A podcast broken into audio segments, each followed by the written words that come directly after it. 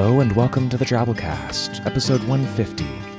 The Drabblecast is a weekly flash fiction audio magazine that brings strange stories by strange authors to strange listeners, such as yourself. I'm your host, Norm Sherman. Valentine's Day is coming up, and so this week we explore love, relationships, and other means of cootie exchange. But first, an update on the 2009 Drabblecast People's Choice Awards. We're moving into round two, folks. You've narrowed down your top five favorite Drabbles and top five favorite feature stories, and for the next two weeks, we'll have polls set up in our discussion forums where you can go and vote for your favorite. The winner of Best Story receives the sacred Drabblecast Chalice of Glory. The winner of Best Drabble gets a pretty cool plaque.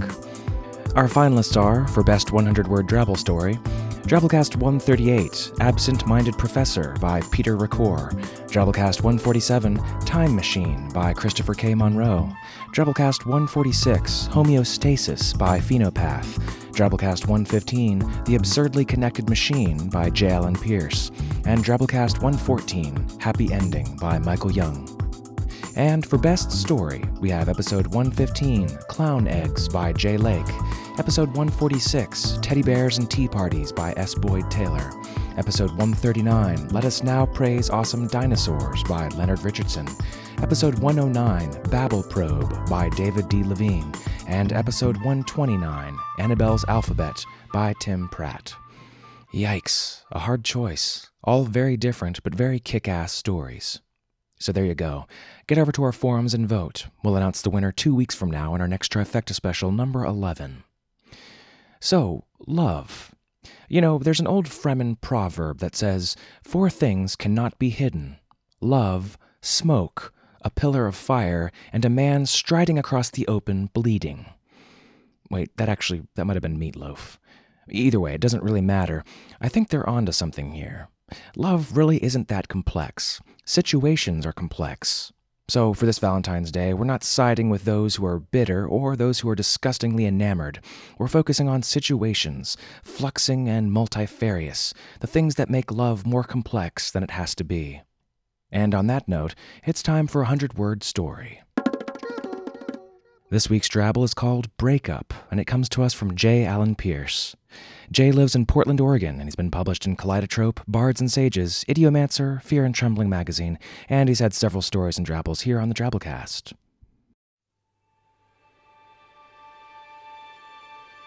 We can't see each other anymore, James. Your doctor said it's not a good idea. He's my psychiatrist, Angie, not a couples counselor. He doesn't know us. I just want what's best for you, she said, turning. I love you. Blinking back tears, James reached into a front pocket for his recently prescribed medication.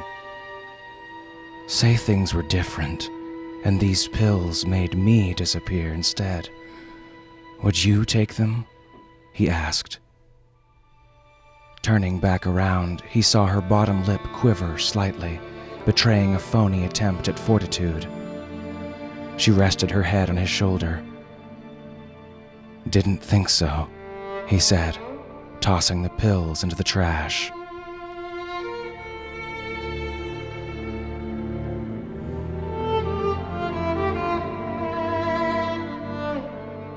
Who says that your psychotic delusions can't be charming, lovely individuals? Our feature story this week is called Morris and the Machine by Tim Pratt. Tim lives in Oakland, California with his wife, Heather Shaw, and their son, River.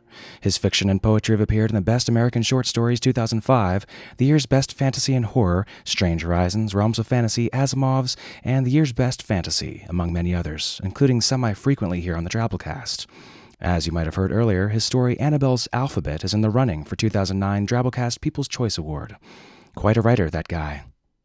Joining me in the narration, the lovely Monica Vasey, harpist, music educator, and occasional voice on the podcast, sparing you all from Norm's girl voice in stories that have male female dialogue.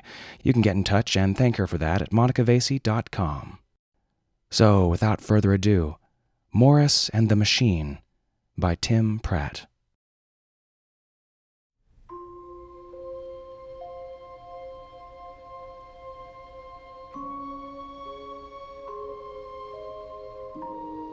Penelope Once my pretty penny, my penny for your thoughts. Now my penny dreadful, my penny pincher, sat waiting for me in the kitchen. She dragged the battered kitchen table across the floor so it blocked the way to my workshop, and she sat at the table, the back of her chair pressed against the basement door. There was no getting past her. I thought about turning, walking back out, trying to crawl into the basement through one of the little windows at ground level, but even if I could squeeze my way in, it would just delay the inevitable. Penny had changed a lot over the years, but she was still persistent. I put the little bag of solder and washers down by the sink, then turned to face Penny with a forced smile. Hi, darling, I said. How was work? She didn't answer. A cigarette burned in her right hand, and she tapped the fingernail of her left hand on a pile of ripped open envelopes.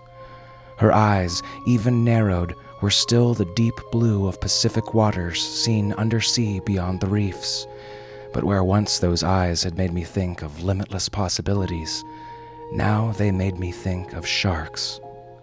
I've been thinking about leaving you, Morris. Penny said, her once melodious voice roughened by years of smoke and alcohol. Penny insists she doesn't have a drinking problem. She has a husband problem, and drinking is one form of treatment. She'd been a wild, impulsive girl once who drank for fun but over the years the fun had decreased while the drinking hadn't. Penny, I began, because I knew what at least one of those envelopes was, and talking my way out of this would be hard. Do you know why I've been thinking about leaving you? Her fingernail tapping became louder and more insistent, as did the rustle of envelopes. After all, things were getting better. I got promoted at work, I even managed to pay down the worst of the credit cards. Another two months, and it would have been paid off entirely. She threw a ripped open envelope across the table. Then that bill came a dozen charges for hundreds of dollars each. We're almost maxed out again. I sat down across from her. No getting past this either. I didn't touch the envelope. I knew what the charges were. To the industrial machine shop, to Hammond's Electronics to a bunch of other stupid equipment suppliers, you decided to throw our future away into that pile of junk in the basement. Ten years we've been married, Morris, and you've gotten stupider every year. I used to think you were smart. She jammed her cigarette down in a cut glass engraved bowl. It was an award I'd won years before as most innovative at a convention for new inventors and entrepreneurs. Now it was Penny's favorite ashtray.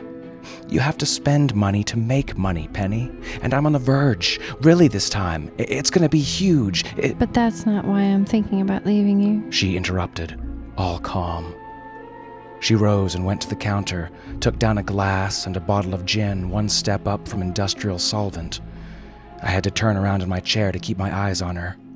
I love Penny, but I don't like turning my back on her. We can always declare bankruptcy. So who cares if our credit gets ruined for seven years and we lose the shithole fixer upper you never bothered to fix up? Except for your precious basement. She dug into the freezer for a couple of ice cubes, swirled them in her drink. Your basement. She spat. With your lock on the door. The lock was an old point of contention, and my response was as well worn as the path I took each day down the steps to my machine. The lock is for your own safety. Some of my experiments are dangerous, and if you came down there without the proper protection, you might. The lock? She said, loud enough to cut me off. I tried to remember the last time Penny had let me finish a sentence. Maybe five years before. Maybe seven. The lock is sort of why I'm thinking about leaving you. She stalked toward me, drink in hand, and I stood up, edging around the table to the far side, closer to the basement door. I wanted to keep the table between us. I know you're down there in that basement all day while I'm at work. I know because the house smells like burning rubber and hot solder every night. And you say you have so much work to do on your machine that you scamper down there after dinner every night, too. Lock your door and work on the mystery machine, right, Morris? The one that's going to change everything and make us rich, right? That machine? Her right eye was twitching the way it did when she got furious. But last night, when I got this credit card bill, I was so pissed that I started banging on your door. And when I tried the door, it was unlocked. Somebody forgot his safety measures, huh, Morris? So I went down there, but you were nowhere to be seen. What do you do? Crawl out the window? Too chicken shit to leave by the front door? She slammed her glass down on the table. And do you think I haven't noticed you sneaking in late sometimes these past few months? You think I'm stupid, Morris? Uh, no, I, I. How to explain that? Sometimes I didn't make it back to the basement in time for transition, so I landed a few blocks from home and had to walk back. I'd done it for a long time without detection, but I'd become sloppy recently. I could see that now. I thought, for the millionth time, about telling Penny the truth about the machine, but I couldn't, not yet, because she'd want to go with me, and then she'd see and she'd know the same way she'd always knew when I'd been masturbating or had too many drinks, that sixth sense for my shame. And if she found out about the other. So let me tell you why I'm thinking about leaving you, Morris. Her eyes were bright and focused, her voice low and serious. I'm going to leave you because I think. I kicked the chair aside, wrenched open the basement door, slipped inside, pulled the door closed after me, and shot the bolt. I could barely hear Penny shouting on the other side. The basement was impressively soundproofed. I'd made a little money early on from selling a patent for a device that improved energy efficiency in certain coolant systems, enough to buy this house and make a fine workshop before the money ran out. I'd always assumed there'd be more patents, more inventions, money streaming in forever. But then I discovered the principle behind the machine, and my every dollar, thought, and hour since then had gone into its development. A time machine. Every basement tinkerer's impossible dream, but I'd done it. It just didn't work the way I'd expected, and I wasn't using it the way I'd expected either. I switched on the lights and went down the stairs to my workshop, past the scarred wooden workbenches festooned with clamps, past the walls hung with fine tools, to the far end of the long room, which was dominated by the machine and piles of parts that had once been part of the machine, and other parts that I was going to try adding to the machine in time. It wasn't like H.G. Wells's time machine, in more ways than one, to my dismay. This was no vehicle. There was no seat, no steering wheel, nothing like that. It was as unimpressive as a breaker box, its only face a vast array of switches, cryptically marked in a way that only made sense to me, with wires and conduits snaking back to a complex array of equipment that filled the back wall. There were lots of dummy switches and false circuits meant to confuse anyone who stumbled upon the machine. Not that I was in much danger of industrial espionage. I was nobody. I hadn't filed for a patent in years. For the sake of secrecy, I'd refrained from producing a dozen ancillary inventions discovered during my work on the machine, some of which might have made me rich. The time machine would make me much more than merely rich, though. Once I perfected the machine, it would raise me as high as any man had ever been. I looked forward to seeing Penny's face then. But I didn't have the resources of a big lab or a staff, the budget of a government agency so it was slow work. I could have sought help, but that would have meant giving up control of the machine, and I couldn't do that. I knew too many inventors who'd had their greatest creations stolen by unscrupulous companies, and this was simply too important. That was something Penny would never understand. She didn't have the long term vision I did. But the machine. I pressed my hand against the cool metal. Perfection eluded me. In truth, even improvements eluded me. The machine did as much as it ever had, exactly as it had since I first got it working, all those years before, no matter how I adjusted it, no matter how much money I spent on new equipment or embellishments. Still, I kept trying. I'd made some alterations to the machine this morning, so maybe, maybe. I flipped the only switch that mattered. I regret to say I did not fall down a tunnel of phantasmagoric lights with the sound of ticking clocks as accompaniment, and no calendar pages flew past my face. The transition is not cinematic. The machine hums, everything lurches, I blink, or darkness engulfs me, or the environment briefly shifts to one that my senses cannot interpret. I've never been sure. And then I am in the basement still, but it is all dust now, an unused basement in an empty house. Afternoon light comes in the high windows, which in the future, my future, are painted black, and it is the same light every time, no matter what time of day I activate the machine on my end. My heart sank a little. I'd hoped this time, with these changes, that I'd go somewhere else, some when else. But I was here and now, again. Might as well get on with it then. Sometimes I get nosebleed. I still don't know why. But when I rubbed my hand against my nostrils this time, it came away clean. I went up the steps, through an empty kitchen, and out the back door into an overgrown, fenced in yard. It was a beautiful spring day, full of promise, but they were the same old promises. I didn't worry about meeting anyone. I'd been this way often enough to know which pathways were safe. The first couple of times had been disorienting, but once I'd figured out when I was, I'd quickly taken the next logical step to find out where Penny was. All it took was calling her parents from a payphone. My voice hadn't changed that much, and they couldn't tell me from the future from me from their present. They'd gladly told me that Penny had gone for a walk and said she was going to the park, and that's where I'd found her, and kept on finding her, every time I used the machine. I set off for the park, as always. I didn't worry about meeting myself. My 17 year old counterpart was off visiting relatives a hundred miles away. I walked briskly, just five or six blocks through the rundown residential neighborhood that was half gentrified by the time Penny and I moved in.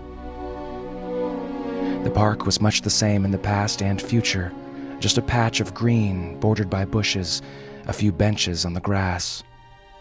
I stood by the bushes, where I always did, and watched my Penny, my pretty Penny, at 17, sitting on the bench with a book open in her lap. Her head was bowed, a wisp of hair pulling free from the back of her head to sway in the breeze. Not everything was the same every time I came back, and that had been my first sad hint that I'd discovered Sterling Shinerian time travel instead of Wellsian time travel. Oh, on the macro level, everything was identical each time. The cars that passed by on the street, the people strolling past, Penny on the bench, but little things shifted. The flies buzzing around me were erratic. The breezes that blew differed a little each time, and the fat, fluffy clouds overhead dissolved and drifted differently each time I came to the past.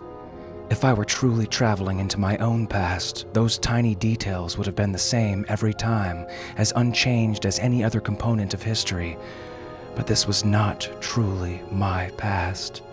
At least, not in any way that touched my future.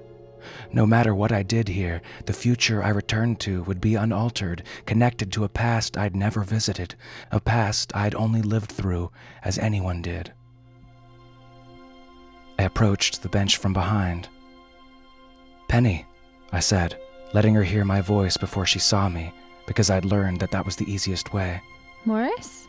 I thought you were going. She trailed off as I stepped around the bench, into her vision, close enough to see that I was no 17 year old. I wasn't too different. A little more weight around the midsection, a few more lines on my face, but I was still recognizably me. Pennywhistle, I said. It was an endearment I'd used back then, and saying it seemed to make what came next easier, at least for her. Yeah, it's me. I came back from the future. I already had the wedding photo in my hand, and before she could object or express disbelief, I held the photo out, and she took it, as she nearly always did. Penny stared at the photo, herself in a white fantasia of a gown that no one had known was secondhand myself as dashing as I'd ever been, in a rented tuxedo. I sat on the bench, at the end away from her, plenty of space between us. Sometimes she spooked and ran away, but not this time. Whether she ran or not seemed to depend on how close I came to her, physically, in these first moments. It was. It's going to be a beautiful wedding. No need to mention her drunk uncle vomiting behind the cake table. This moment needed to be magical. You were. You will be radiant. She looked up, her eyes narrowed, a look I would come to know well in later years. I don't believe. Look on the back of the picture, I said, and with a suspicious glare, she turned the photo over and gasped. Seeing the date on the photo, written in blue ink in her own spidery handwriting, never failed to convince her. She'd run away a dozen times before I figured out that approach. Morris? It's really you? Penny, I built a time machine. It took me years of work, but I did it, and now I'm back. I spread my hands. I want to tell you some things. I took a slip of paper from my pocket. These are the names of some companies I want you to buy stock in. You don't have to tell Morris you're doing it. Just use the money you get for graduation. It won't take much, and these will make you a lot of money.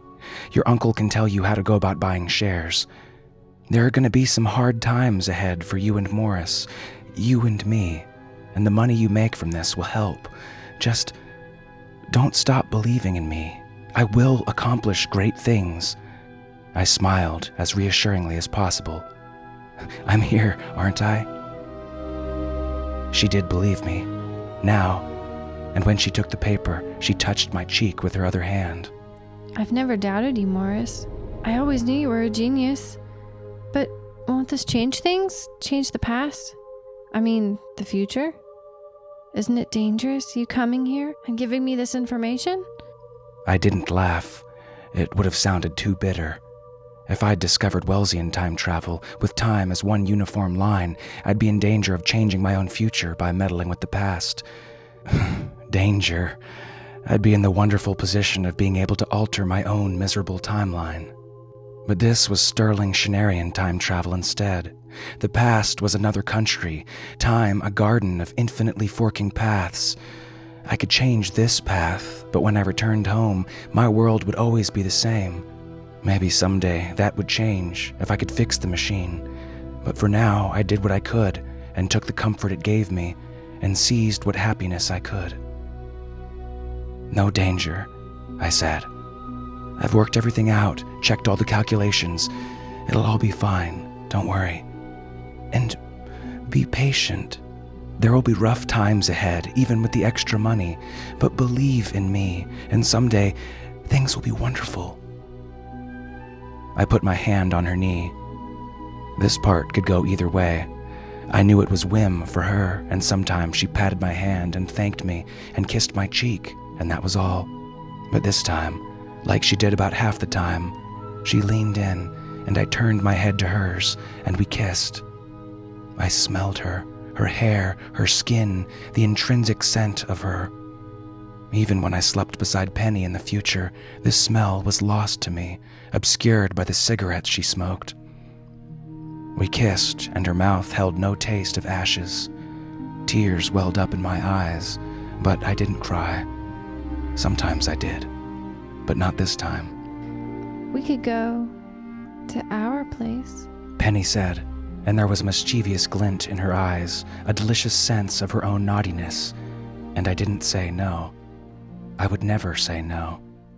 This was my Penny, after all, even if only a long time ago and in a slightly different world. She led me just a few blocks to another empty house where we'd sometimes slipped away as teenagers for precious time alone. We went through a broken window to an interior room where we had candles, a scrounged mattress, and a bottle of vodka hidden under a loose floorboard. Our teenaged earthly paradise. Morris, she murmured. It's not wrong since it's you. I know it. And she pulled me down with her to the mattress. Beneath the peeling wallpaper in an abandoned house in a past not quite my own, I made love again to my Penny, as I had so many times before. After, later, when I'd held her and smelled her hair and whispered promises to her about how good her life would be, I said I had to go. The machine will be calling me back soon. She propped herself up on one elbow, disarrayed and unself conscious, and said, I don't think I'll tell you, the, the young you, my you, about this.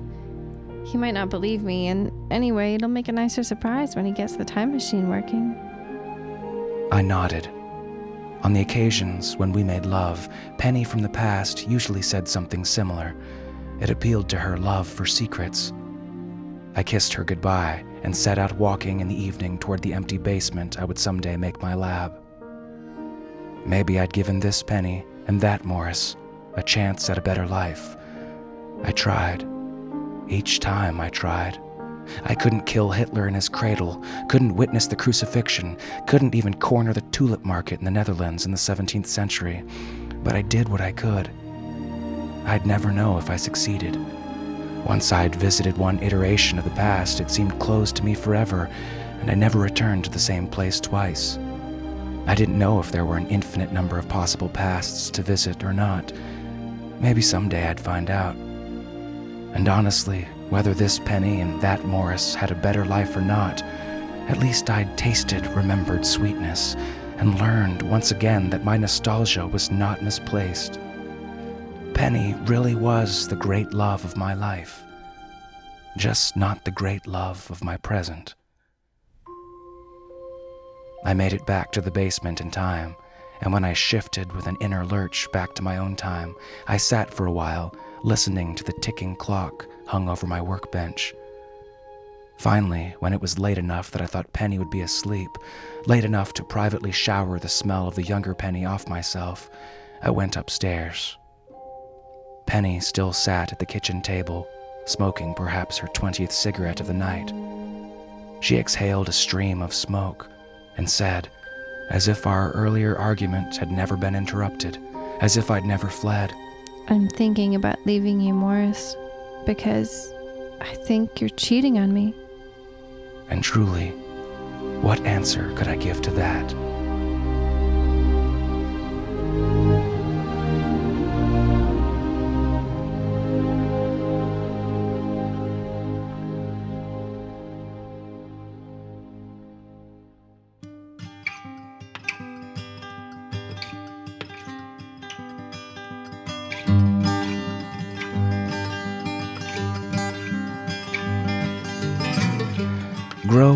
With me, the best is yet to be, said Robert Browning. Bittersweet story. Hope you enjoyed. Story feedback a few weeks ago for a story we ran called Varmints by Steve Lowe, which pitted a bassoon playing meteorologist against a contingent of crafty raccoons. People loved this one. Dee Braun said, When I heard this, I knew I had to encourage everyone on Facebook to subscribe. What did it was the line, The coons flock to my bassoon. My sister is a professional musician who specializes in the bassoon. I can't imagine anyone who would appreciate this story more. Damp Obsession said, Okay, I totally loved this one. Steve Lowe's dark and livid writing style, the awesome narration, and the hilarious premise all mixed together turned into a symphony slathered in awesome sauce. Let's hope it doesn't drip on the carpet. I laughed, I cried. Well, I didn't really cry, but I thoroughly enjoyed it. I couldn't help but reminisce back to my old marching band days. He's right about the tuba, you know. They are the bottom of the pecking order, except for maybe the clarinets. Yeah, actually, I was really surprised myself to see how many band geeks we have out there in Drabbleville listening to the show. People were mad representing their instruments in the forums. Uh, speaking of geeks out there in Drabbleville, this week's kick ass donor of the week is. Ow. Lauren Bonenfant. Lauren says her husband often calls her a geek or a nerd, depending on his mood. So she might just happen to be reading H.P. Lovecraft and listening to Death by Black Hole by Neil deGrasse Tyson at the same time. Still, he wants to name their next two basset hounds Cthulhu and Seraphim, so he may just have a little geek in him after all. It's good when two geeks find each other. Otherwise, time traveling technology and booze are bound to become isolating factors. Thanks, Lauren. We appreciate the support. And it's time to busk. You at home, or wherever you are right now, you can be as awesome as Lauren, too. We're really trying to establish a good, solid base of automatic $5 a month subscribers so we can do more financial forecasting throughout the year. You can subscribe in like two clicks by going to drabblecast.org and clicking the big 5 bucks a month button. We're going to have some cool subscriber incentives coming up soon, so you'll want to get on that too. Or you can just donate once, any amount. You'll find that option off our website as well. We're hoping to up our author pay rate soon, making us more attractive to more writers out there. Take out your girlfriend to Arby's this Valentine's Day. Use the money you save to support the Drabblecast. Arby's is awesome. It's a win win. Next order of business this week's Twitfic contest winner. Week to week, we run an ongoing contest to see who can write the best 100 character story, or twabble as we call them around these parts. The editors pick their fave, and we publish it in our Twitter feed so that everyone following the Drabblecast can enjoy. You can get in on the action by hopping in the TwitFic section of our discussion forums, linked off drabblecast.org. So, anyways, this week's winner, lovable, huggable, friendly forum fella Swamp, with this delightful nugget of fiction. The Saints won. Brad regretted his bet with the voodoo priest. He screamed in pain as monkeys began to fly out of his butt. Poor Brad. But still, a butt is no place for monkeys, anyways, especially the winged variety. But go Saints! Twat that out on Twitter earlier this week. Follow us there if you do Twitter, and you can catch the winner a few days early every week. Finally, before we wrap this up, special thanks to this week's episode artist, Kent, aka Broken Cyborg. Kent lives in Seattle and works as a web designer. His passions include screaming along desert highways on his loud, fast black motorcycle until the oil and wind blown road grime coat his leather and skin, making him nearly indistinguishable from the roaring two wheeled machine slave beneath his legs. And also long walks on the beach. His side projects exist at www.broke.encyb.org. Yikes. That's B R O K dot E N C Y B dot org. Hope you got that. It's in our show notes. So that's our show this week. If you know anyone else who would enjoy, copy and share. Our show is produced under a Creative Commons Attribution Non Commercial No Derivatives License, which means don't change it or sell it, but distribute it freely. Spread the good news. Drabble evangelize. Blog about us. Write us a review on iTunes, Podcast Alley, Podcast Pickle, Ancient Scroll, wherever you think it'll get read. Break into the mayor and the sheriff's house one night and plant freshly throbbing Drabblecast pods next to their slumbering heads. We'll have truckloads of the show going around the country by early March. And we'll see you next week, weirdos. Until then, our staff is made up of co editors Kendall Marchman, Luke Coddington, and yours truly, Norm Sherman, reminding you to listen to your uncle, go buy Arby's stock.